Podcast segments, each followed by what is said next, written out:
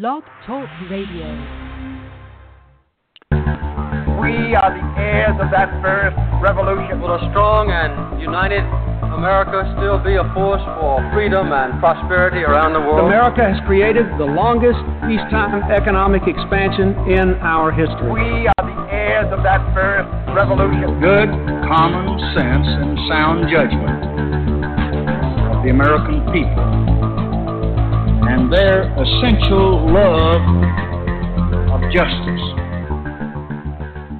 Hi, welcome to the Kudzu Vine for December 3rd, 2017. I'm your host, David McLaughlin. Joining me this week only at this point, welcome Tim Shiflett. Good evening, sir. Yes.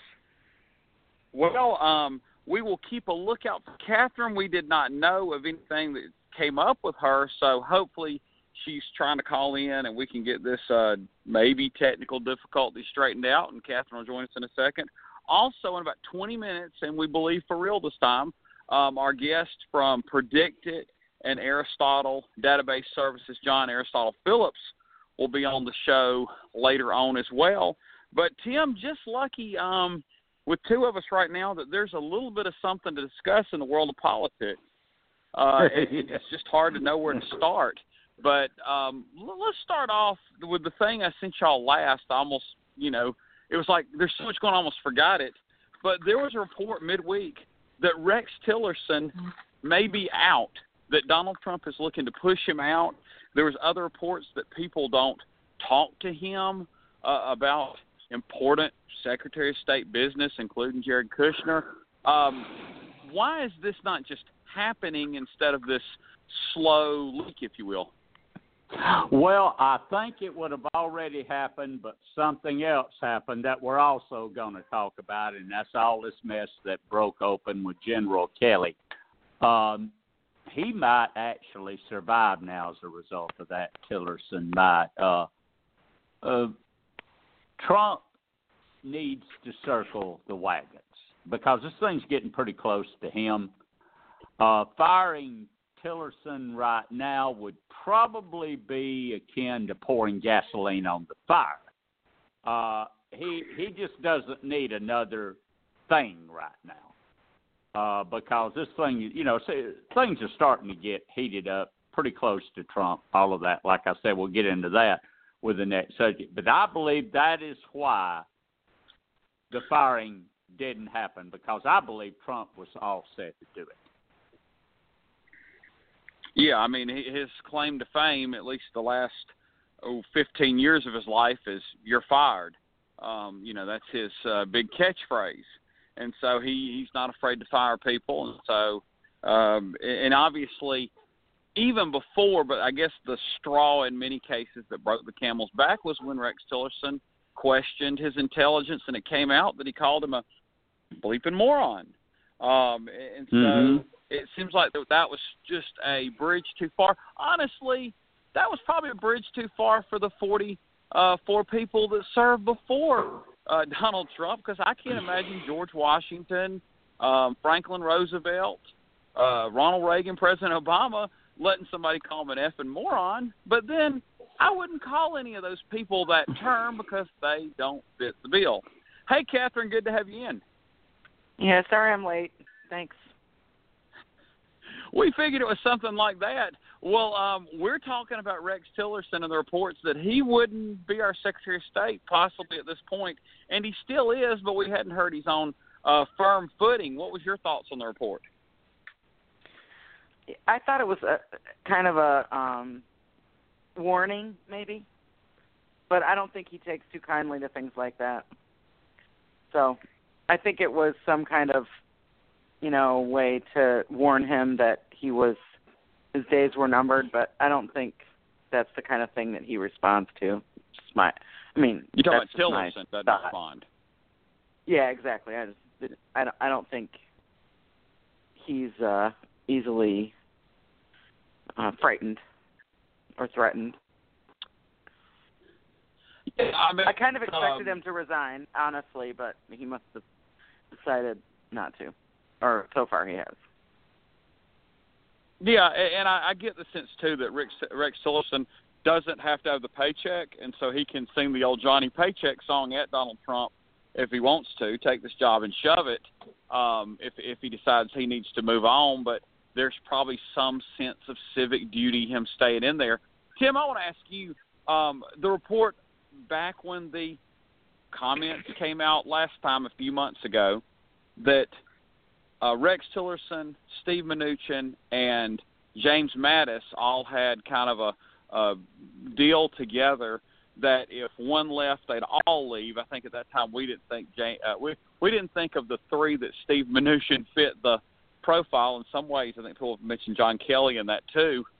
Um, do you think if he were to fire Rex Tillerson, that that would mean two or three more people um, would leave? Well, I don't know, and the reason I say that is because they make this agreement that if one leaves, they're all going to leave. I took that to mean that if one quit, that the others would quit. Now, as far as getting fired, I don't know if that deal would hold or not. I'm going to say at this point, probably not, and I still am going to be surprised considering what all else is going on if if, that is even a thing if if there is a firing. I i don't see how trump right now can afford to do it and and like i said i i don't believe those other guys will go if he does firing. Well catherine somewhat the same question i'm going to put a new angle on it wouldn't um any of the three of them in this case tillerson getting fired for not just cause be worse than them just deciding to quit. I mean, if Donald Trump just fired them on a whim and they didn't deserve to be fired, um, wouldn't you wouldn't you think that somebody would have your back even more so in that case? Um. well, I don't know what the conversation is between the three of them, so it's hard to know. But I see your point. But um, you know, I think getting fired is um always a, it always leaves a mark, you know, no matter no matter whether it was for just reason or not. It's still a, it still stings and for one person to get fired and the other two to quit along with them is a little um is it a little dramatic or a little um I'm just not sure that uh, how that looks. Uh whereas if everybody resigns at once, it's a little bit more of a statement. But that's I like I said I don't know what their conversations were, so I don't know if they you know talked about those various potential circumstances. Yeah, I mean it, it's it's all a mess because what's ironic is these three gentlemen have not been implicated in any way by the Russia investigation. You've got other parts of the cabinet that have been, or not maybe not the official cabinet, but of his inner circle that have been um, implicated, and so you've got one side that maybe doesn't respect you, and the other side that's um, legally entangled. Uh, Tim, kind of now let's kind of segue over to the Russia investigation how does this on one side with this more scandal coming out, more details coming out with Michael Flynn uh, play in? Oh, mercy, Flynn. oh my, what a week, huh? Um, now there's four. Uh, now, but but you see the thing with Flynn. Now, for the first time, as I alluded to earlier, we have someone who was very close to Trump, both in the campaign and in the administration, and and, uh, general, um, and he is cooperating. Uh, I imagine he did the deal to try and avoid prosecution for his son who who's also yeah. been mentioned in this. Trump Trump's people, and with a straight face, uh, uh, by the way, are trying to say that well he was one of Obama's people.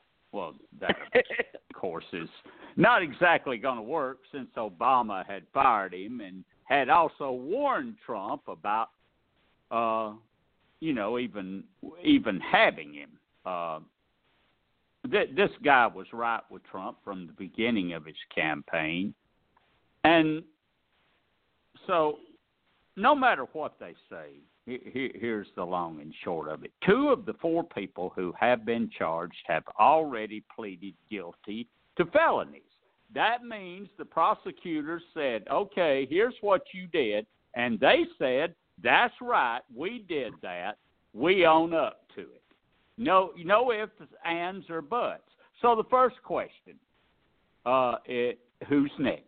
There's the first question. Who goes next? Somebody is uh, maybe a family member, maybe Kushner. I don't know. And the se- second question, and the one we really better watch out for, uh, will Trump try to stop this investigation? So that's, like I said, what a week. uh, not a good week for the administration legally. Yeah, d- definitely. I saw Catherine. I saw that that they said Michael Flynn, who worked in the administration and uh, Obama administration, and only worked for the Trump administration um, administration for 25 days. Do you think with their base, with the Fox News crowd, Breitbart, uh, Infowars, do you think they'll be able to sell um, that line with Michael Flynn at least? Tim. Um, uh, probably. I agree. I mean, if they Yeah. if they can if they can if they can blame you know if they can um implicate Obama, then of course everybody's going to go, oh yeah, it was Obama. You know, I mean, everybody wants that. I mean, that's the right wing's favorite um scapegoat, right? So if they can if they can do that, if they can successfully convince them of that, which isn't hard because all they listen to is the same echo chamber all day long. So get Hannity on it and the rest of the Fox people, and yes,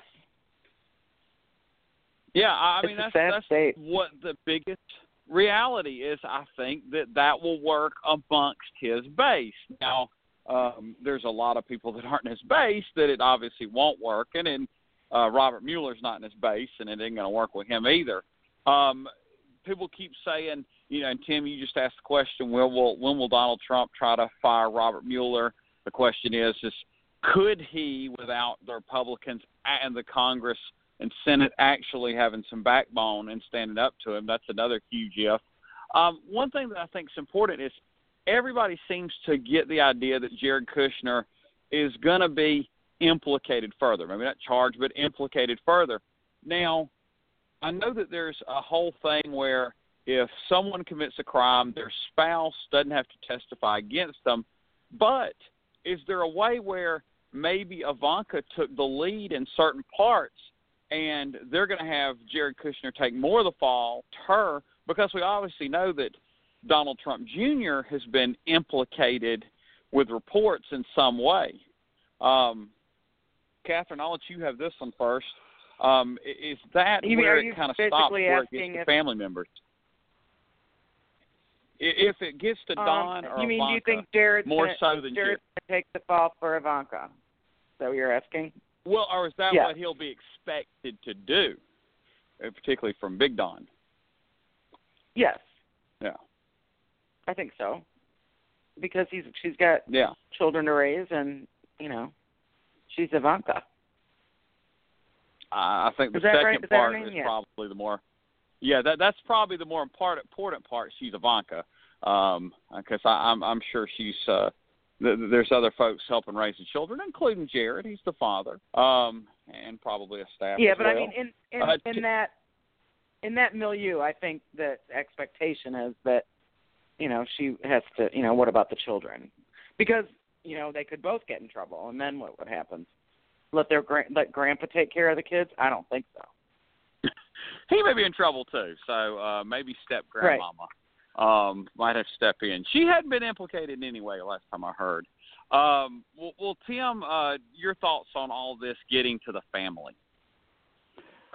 I'd say that is the line that Donald Trump has drawn in that tormented brain of his uh, where he would say, okay, this is where I take action.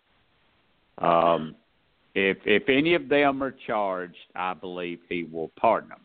I don't believe there is any way he's just going to stand there while his family goes to jail. Because if he does stand there while his family jo- goes to jail, the thought had to have crossed that brain of his that eventually they will get around to him. Uh, so that, I believe that is the point at which Trump's going to step in and try to, I don't know, produce a Saturday Night Massacre uh, and and pardon uh, any family members who who are indicted.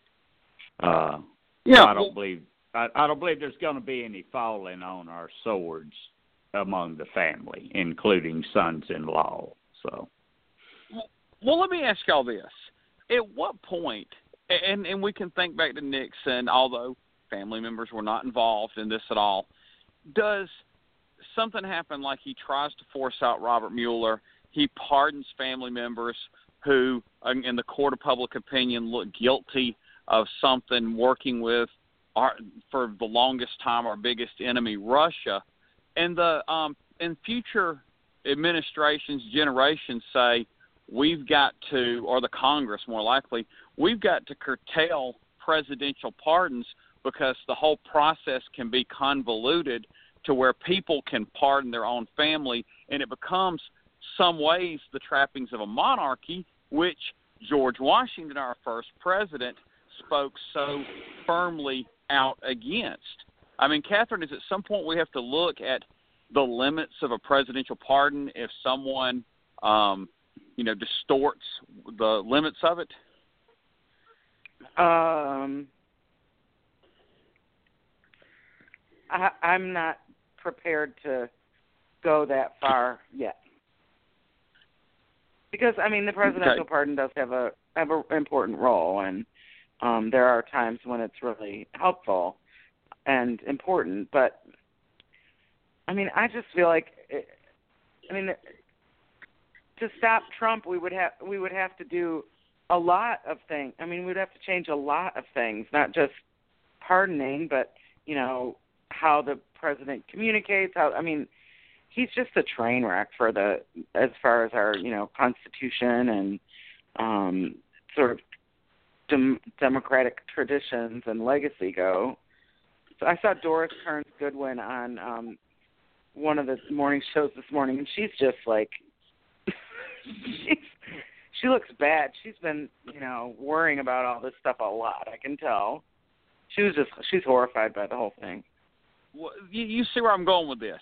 Uh, a president um, either fires special prosecutors, he pardons family members to something to have to do with his administration. This is not pardoning some criminal that maybe got wrongly accused in a crime that had no direct correlation to the president's life, the president's family.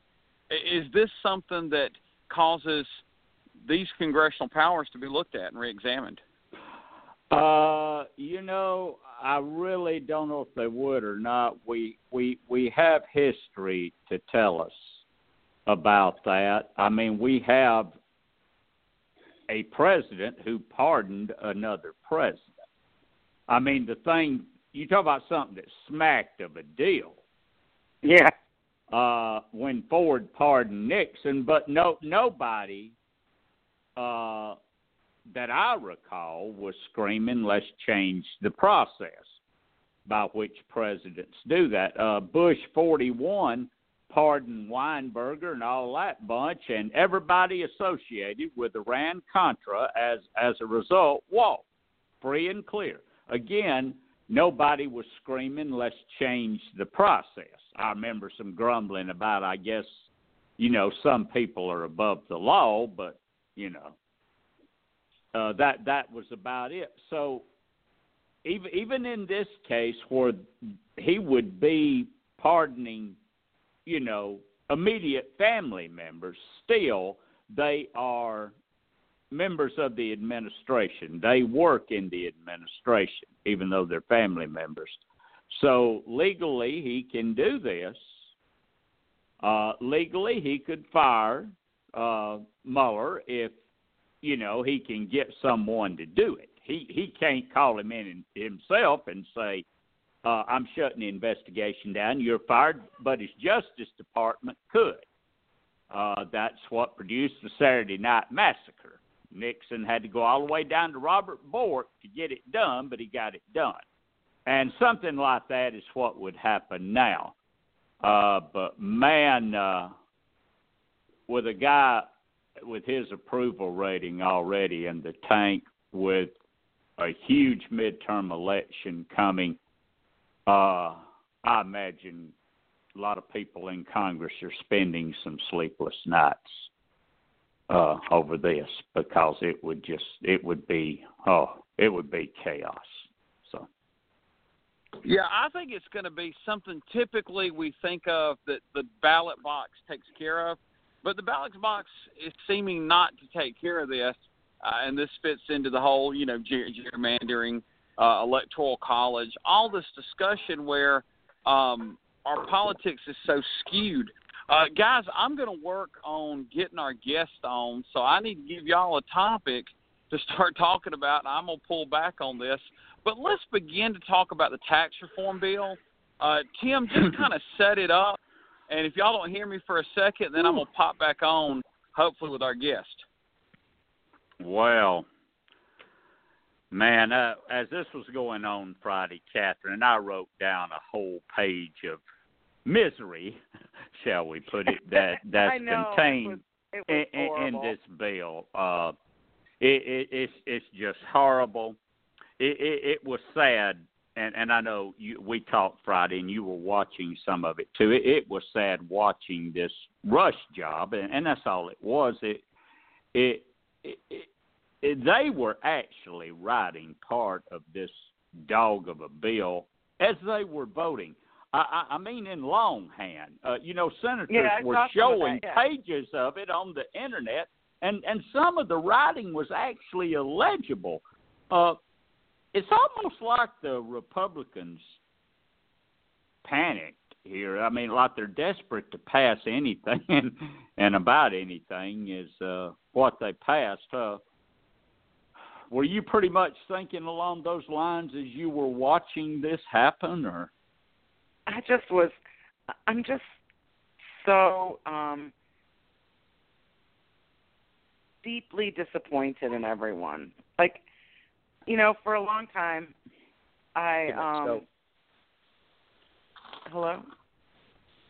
Oh, it was me popping back in. Well, guys, if if hold that thought, and then we'll start in on our guest segment, and we want to bring on for the first time to the kudzu vine uh, from his company Aristotle Database, and from PredictIt, John Aristotle Phillips. Welcome, John. Thank you very much. Good to be on. Yes. Well, well, John. First off, this first time you've been on, even though you have been in the political world for a while, and um, you know, like I think we were booking you, and I think we talked about it last week when we knew you were coming on. Um, your database company is just known countrywide by anybody that does anything with um, electoral records and trying to do voter contact. Just give everybody a um, little bio on your political side and anything else you want to throw in. Sure. Thanks for the thanks for having me on first of all, and hello to the listeners. So uh, I am the CEO of Aristotle, which is a company I started uh, 30 years ago with my younger brother when we got out of college. And at the time, hard to believe, but computers were had not found their way into campaigns, and so we saw a possible area to start a business, which was to help computerize campaigns. You know, the the the list of supporters and the voters and the voter contact, and that has now grown into the um, the the leading provider today on a nonpartisan basis of technology of all types to political campaigns. We basically help candidates and causes connect with voters and help to influence that decision at the ballot box that a voter is going to make. Yes, and then that got so successful, and, and I'm sure gave you um, a lot of pleasure and profits. And you started a new company, Predict It, which even people are not working campaigns but follow the news um, or follow politics, they can still enjoy. Tell our listeners about Predict It. Sure. Well, Predict It is really a, a project, a joint project with uh, universities, including Victoria University of Wellington, New Zealand. And there are now more than 80 academics and academic institutions that utilize the Predict It information that it produces uh, in, in order to try to, to hone their predictions or forecasts as to what's going to happen. Predict It is a prediction market. It's run like a stock market where you can buy and sell, any American can buy and sell a $1 winner take all contract that something either will or will not happen. And there are more than 300 markets on Predict It. It's everything from, you know, who's going to win the Alabama Senate race, what the margin of victory is going to be, um, how many counties will be won by one candidate or the other, to tax tax reform. Is it going to pass? Is it going to be signed into law to Trump impeachment markets? And we'll talk about that on the show. But prediction markets are very, very accurate because people have skin in the game. And so there are tens of thousands of people uh, who are uh, making predictions on predictit.org. Yes. What kind? You told us kind of how it came about. What got you interested in doing this? well, that's a great question. So, you know, for for people who are for political professionals and for news organizations, public opinion polling is increasingly difficult. You can read that to mean it's more and more expensive, and it's less and less accurate.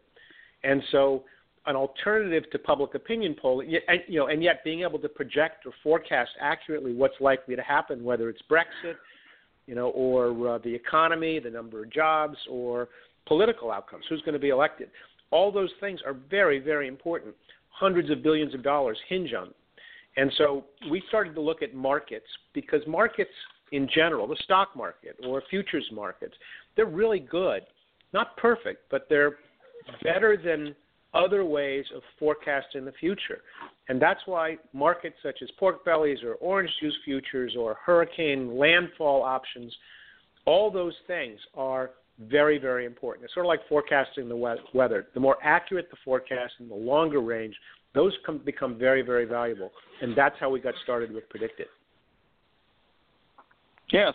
Okay. Well, I've kind of set this thing up, and I'm looking at a lot of the current markets, and I've got questions, but I'm going to be fair to um, Catherine and Tim about some of these markets and some of the hottest things on there, and let them ask about that. If they leave anything left, I may ask a few too.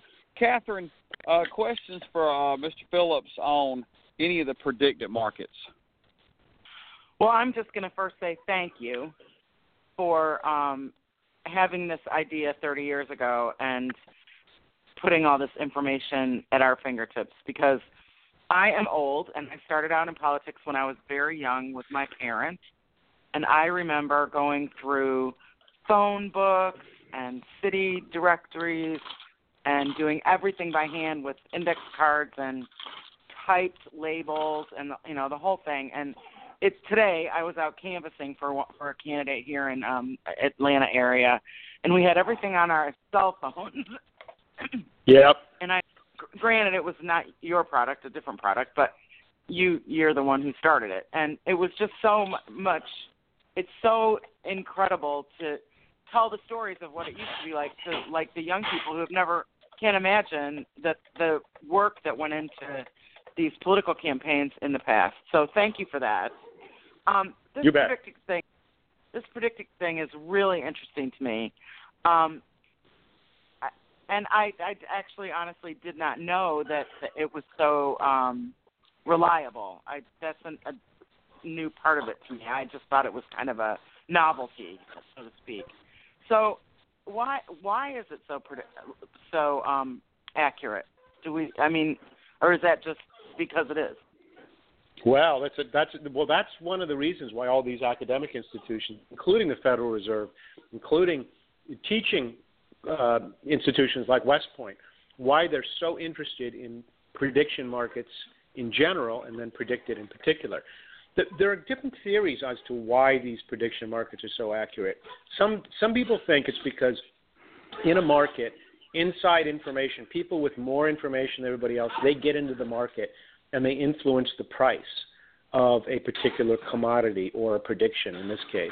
Others think it's because there's something called wisdom of the crowds. You know, you get a whole lot of people together, they make their best guess, and the, the where most of those guesses come in will probably more often than not be accurate.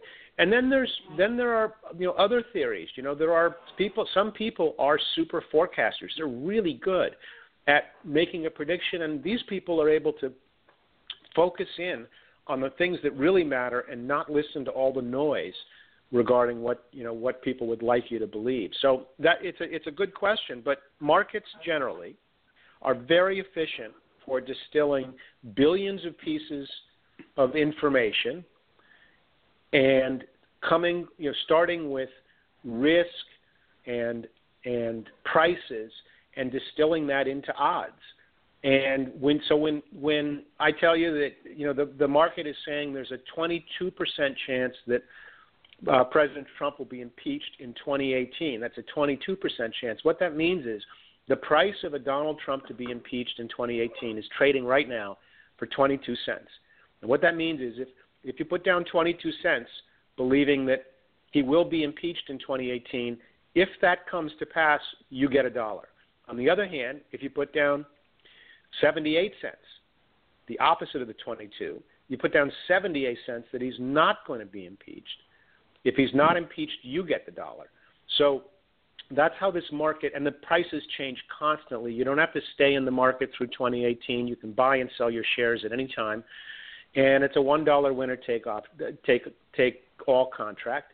And we have literally billions of or uh, hundreds of millions of shares being you know changed changed hands in 2016 based upon people's belief that the odds were, were accurate or the odds were too high or the odds were too low of a certain event occurring. Well, the interesting thing, a friend of mine was we were talking about this, and he was saying that he's um, that he that he has friends who are betting against what they want to happen mm-hmm. because either way they win. So if they if what they want happens, then they won the electoral uh side of it. But if it doesn't, then they make money.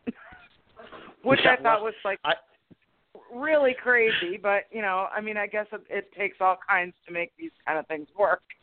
But yeah. I just thought that was interesting, you know, sort of uh uh, approach to something like this. But I, it's very sure. it's very very interesting, and I and I am 100% with you on the accuracy of polling. I'm I'm I'm just so frustrated by polling it after 2016, and then still, you know, in Georgia we had our um, congressional districts uh, six seats that didn't turn out the way we all expected, and then it just seems to be, you know, with cell phones and um, voter and and caller ID, it just seems so difficult for the polling um, companies to really get uh, accurate polls anymore.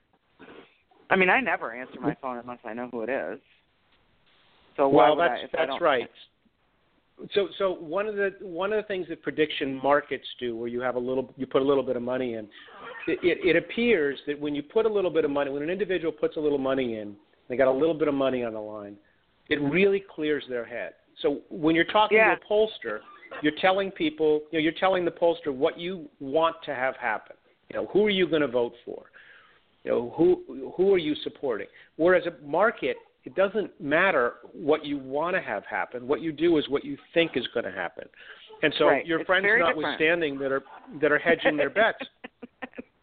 you know, they're welcome to do that, but there are lots of PredictIt traders who are going to be happy to take their money if they if they've miscalculated the odds of something happening. And you might like you might like the odds of Trump being impeached in 2018 at you know at at 22 cents.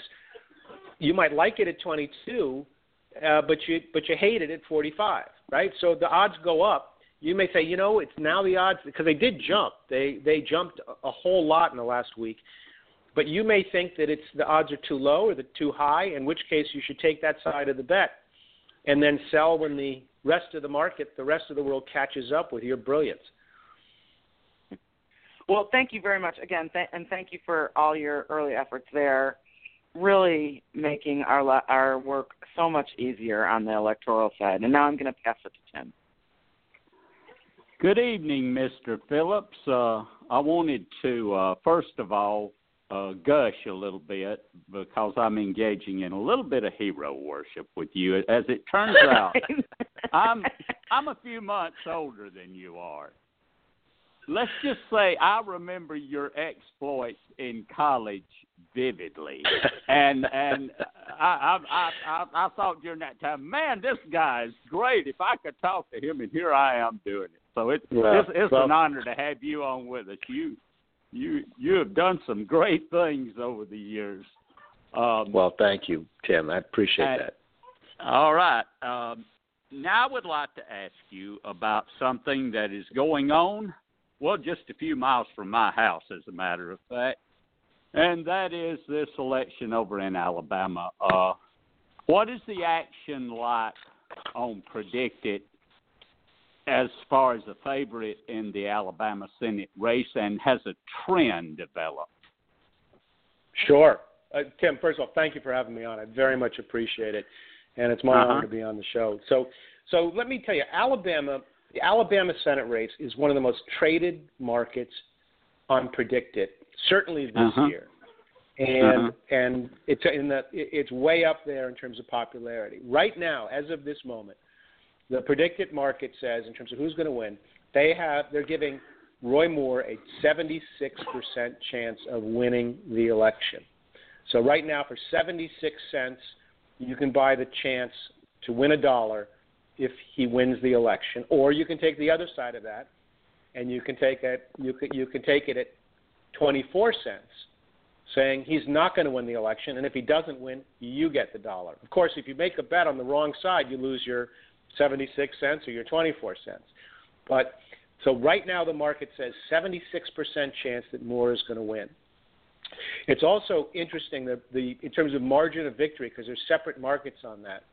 Um, mm-hmm. Zero to four percent. You know, so there's a there's a uh, different different ranges in terms of what the margin of victory is going to be, and it's you know whether it's going to be you know zero, four percent, you know, uh, six uh, percent. These are all all markets that are that are playing out, but it, it the market is confident that Moore is going to win. Now, you know, there are people who make money betting on on what the market thinks is a long shot. So if you think Moore is going to lose, you can make that investment for for 24 cents to win a dollar uh, in in December when the election takes place. If he loses. Uh huh. Um, why is this particular race one of the most heavily traded things that you have had on PredictIt? Is it Roy Moore himself and, and his travails as they were driving the thing, uh, or or is it because it it is the only big Senate race in town, or or, or what what is it that's driving this thing? Well, so it's it, it has been volatile.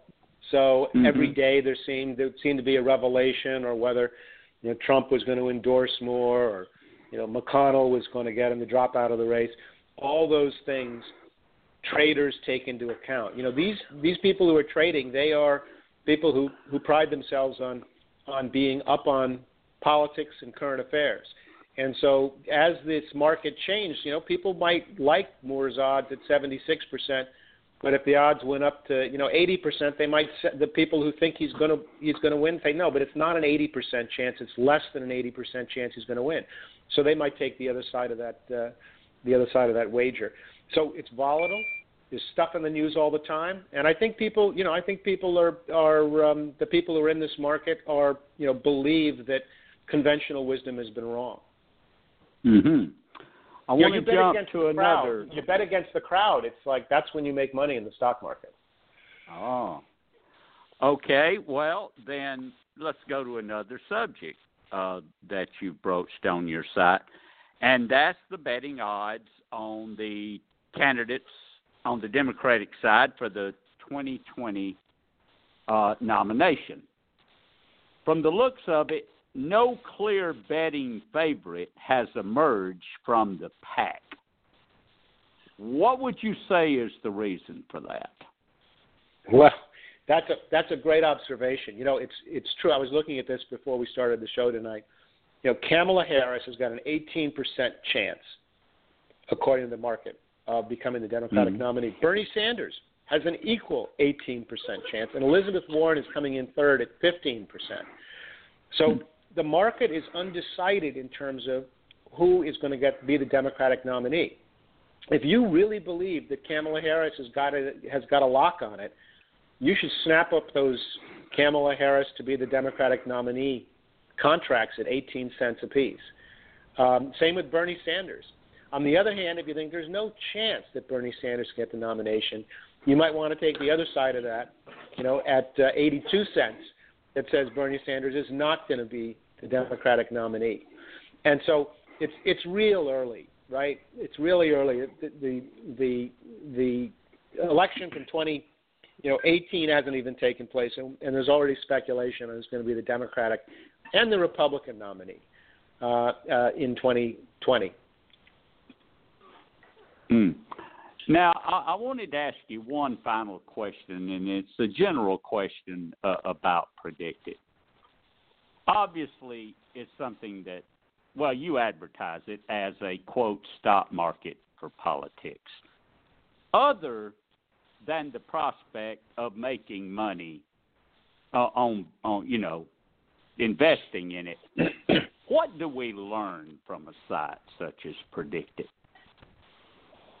Well, so that's a that's another good question. So the the market is set up for researchers to try to understand that question, which which we talked about at the top of it right when we started the show tonight. Why are markets so accurate when it comes to forecasting the future? Why mm-hmm. why is that?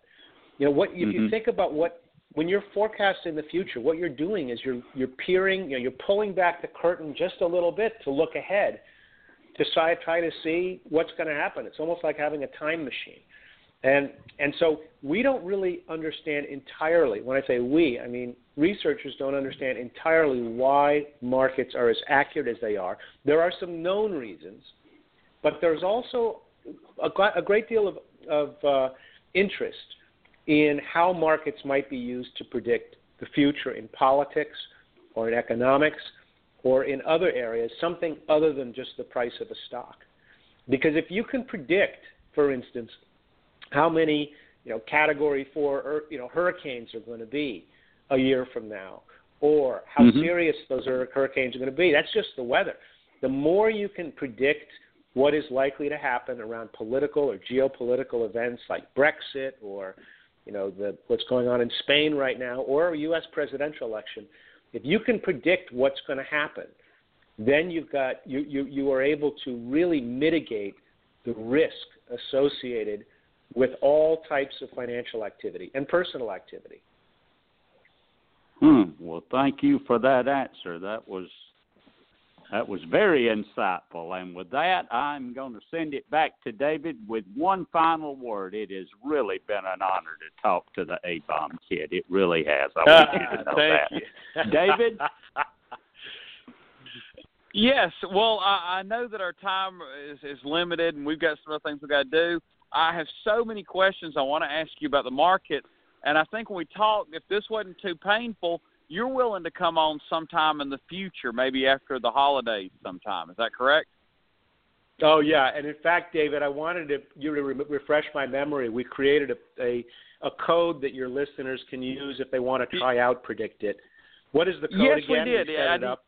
yeah, kudzu. That we just kept it simple, kudzu, um, because we hope listeners will know uh, that's what it is. So tell people what they would get if they use that code sure. on your site. Great. So the, the, the site is predictit.org,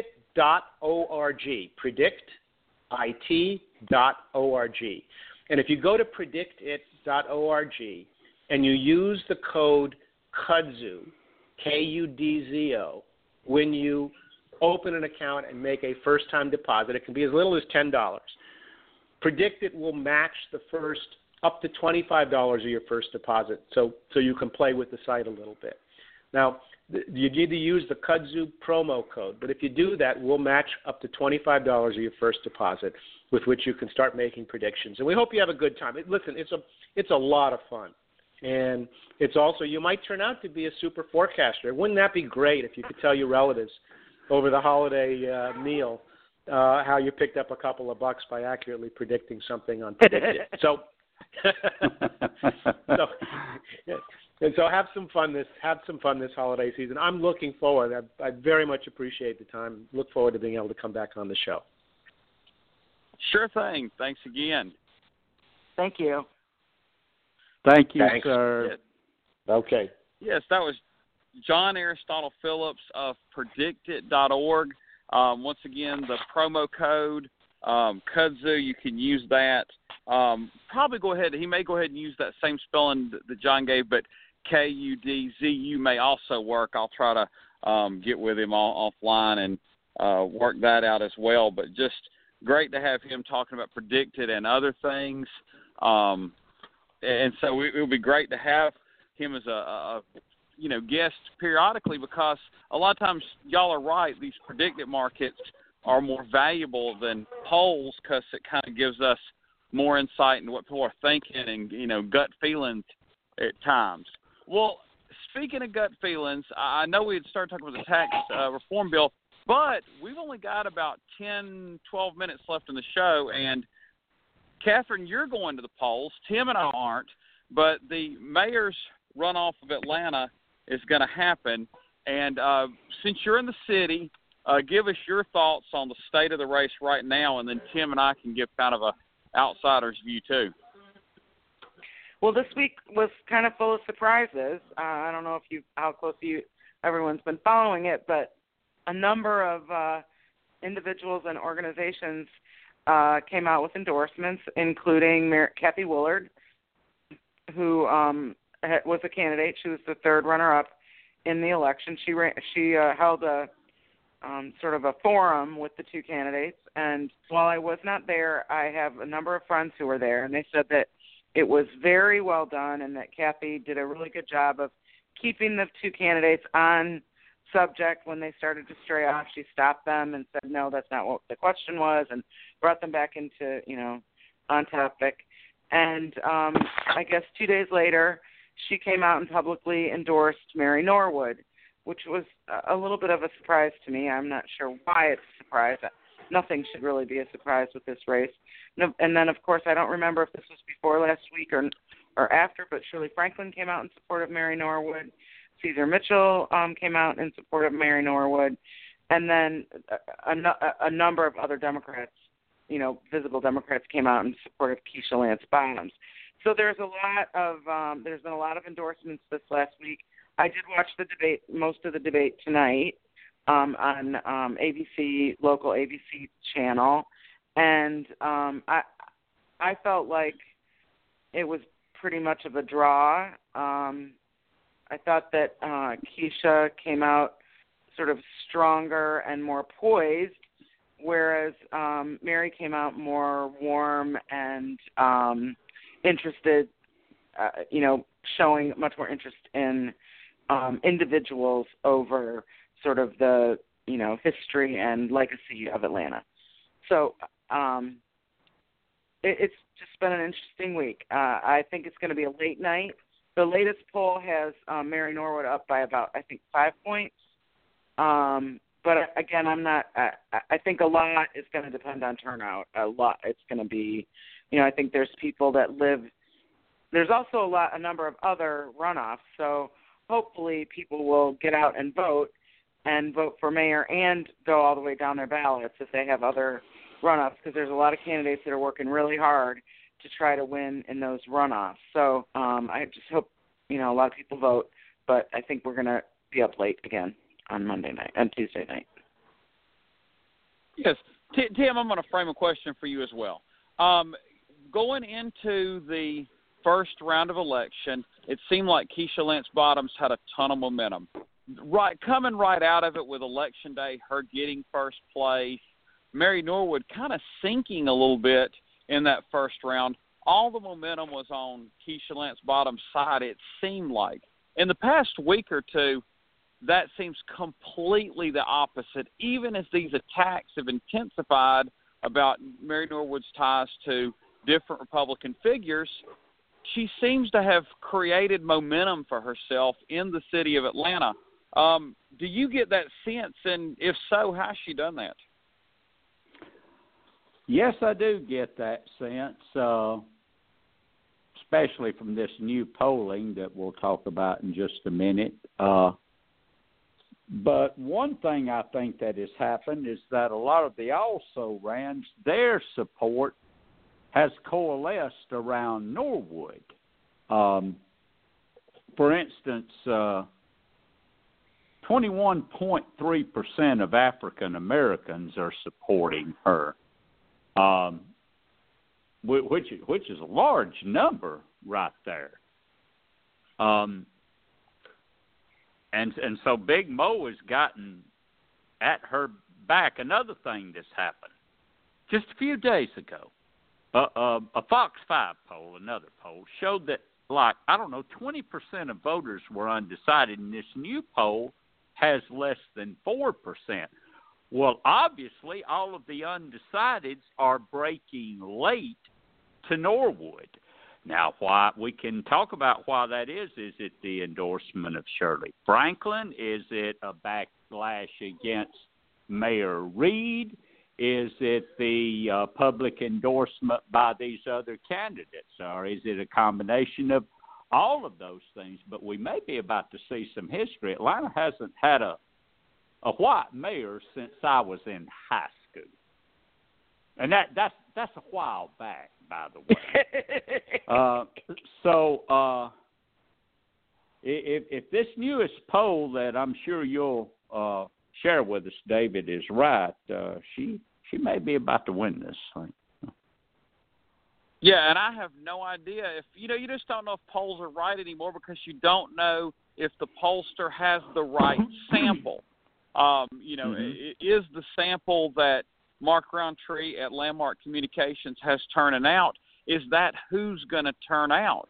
Um, and I have, I think, less of a sense on this race than I do have others of, you know, how big is turnout going to be because I think it would honestly help turnout in this race if it were on December 12th because then it would be the same day as the Alabama special election, which is getting so much national attention. Because honestly, when I saw this was December 5th, I said, oh, wait, it's not the same day as the Alabama special election. No, I'm not going to vote neither one of them because I don't live in Alabama nor Atlanta.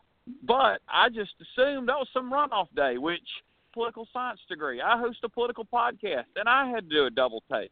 Catherine, do you think some people are in Atlanta are confused on the date, or am I just this weirdo that follows Alabama and Atlanta politics, even though I live in neither? I don't think there's a confusion about the date. I, I think it's been all been made. I mean, I think there's been enough reporting about it and about enough news about it, and it's the usual timing. Yeah. So. Yeah. But I, I get. Tim, I, get I think Catherine. Certainly right. possible. Yeah. Yeah, I think Catherine backhandedly called me a weirdo, Tim. I don't know. Um, do, do well, she's right about somehow that. Because of let's, this, let's go ahead. do you think that there, because of the Alabama election getting so much national attention, I mean, honestly, feels like a national election in many ways. Do you think that that's going to um, impact turnout in the Atlanta election? Like people are going to get no, I, no, I agree. I agree with Catherine. I think it's two completely different animals, and uh, regardless of if there's another election going on that, that somebody's talking about in another state or whatever, uh, turnout is is still going to be everything on on that day. Turnout was the reason Mary Norwood probably lost to Kasim Reed by painfully close margin uh, eight years ago, and turnout will again determine who wins on Tuesday. Uh, especially in in looking at, at, at this uh, polling thing. But but on this poll, David, uh, number yep. one, I guess we have to pay attention to it because it's the most recent poll.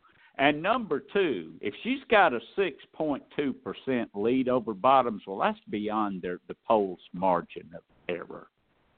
So I got to wonder, you know, as I look at those numbers, if maybe this poll isn't about hitting it right. It, it may. I mean, obviously, I think one thing is true. Mary Norwood's in better shape right now than she was the first Tuesday Yeah. in November. Yeah. I mean, she's she's gained somewhere. Catherine, I want to ask you, where do you and why do you think she's gained? Is it Shirley Franklin and Ceasar Mitchell endorsing her? Is it something about the attacks? There's a backlash, uh, or is there some other issue-related thing that's causing her to do better than Keisha Lance Bottoms? I think it's all those things. I think getting the you know a lot of union support probably helps her. Um, also, um, and I, I don't think that we have a big block of union voters, but I think it um, helps progressives feel like maybe it's okay to vote for her. Um, but I definitely think that um, former Mayor Shirley Franklin, who's you know a really well respected person in the community, I think that really made a difference, and uh, and Cathy Woolard as well. Um, Cathy Hey, had a big, yeah. I wanted to ask you a question. Is all of those things put together enough to have pushed, say, I don't know, 15% of voters who were undecided right toward Norwood this late? I think that Cathy Woolard. Um, so Cathy Woolard had a giant block of East Side voters, Uh huh. and I think that her um, endorsement probably moved a lot of voters to Mary Norwood. And then you take Shirley Franklin. I think it could account for that. I, I, I haven't looked at all the numbers, but I think I mean there's a big. I mean, because she she got what thirteen percent or something, whatever the number was. She did really well. So, and and people trust her, um, and so I think that her endorsement really helped, and it probably brought some people from other candidates who were like there. There were a number. A number of my friends were vacillating between Cathy Woolard and another candidate, not all the same, and so I think those some of us who heard about that um, endorsement, even if we hadn't voted for Cathy, might have been persuaded by her endorsement. Hmm. Yeah, it, it'd be interesting to see. And, and we're short on time now, but if this thing has, uh, it's going to have one or two turnouts, and if one happens, I think we're going to have a topic for next week about the role of the Democratic Party of Georgia um, if this thing turns out. I guess we'll have a, a, a topic either way, but one is far more complex than the other if one of these candidates wins. Uh, again, want to thank our guest, John Aristotle Phillips of predictit.org.